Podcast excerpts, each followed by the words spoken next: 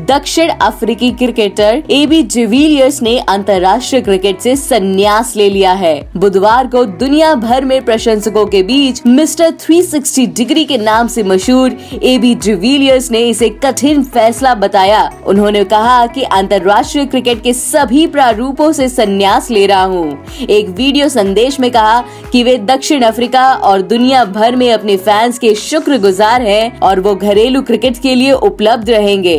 ये संन्यास लेने का सही समय है और अब समय आ गया है कि युवाओं को मौका दिया जाए। डिविलियर्स ने अपने ऑफिशियल ऐप पर इसकी घोषणा कर दी है। चौतीस साल के ए बी डिविलियर्स ने 114 टेस्ट मैच 228 वनडे और 78 अंतर्राष्ट्रीय टी ट्वेंटी मैच खेले हैं। 114 टेस्ट मैचेस में आठ हज़ार सात सौ पैंसठ रन बनाए हैं, जिसमें 22 शतक और 46 अर्धशतक बनाए हैं। वे एक बेहतरीन बल्लेबाज के साथ ही एक शानदार विकेट कीपर भी रह चुके हैं। ऐसी तमाम खबरों के लिए सुनते रहिए देश की डोज, हर रोज ओनली ऑन डोज ऐप।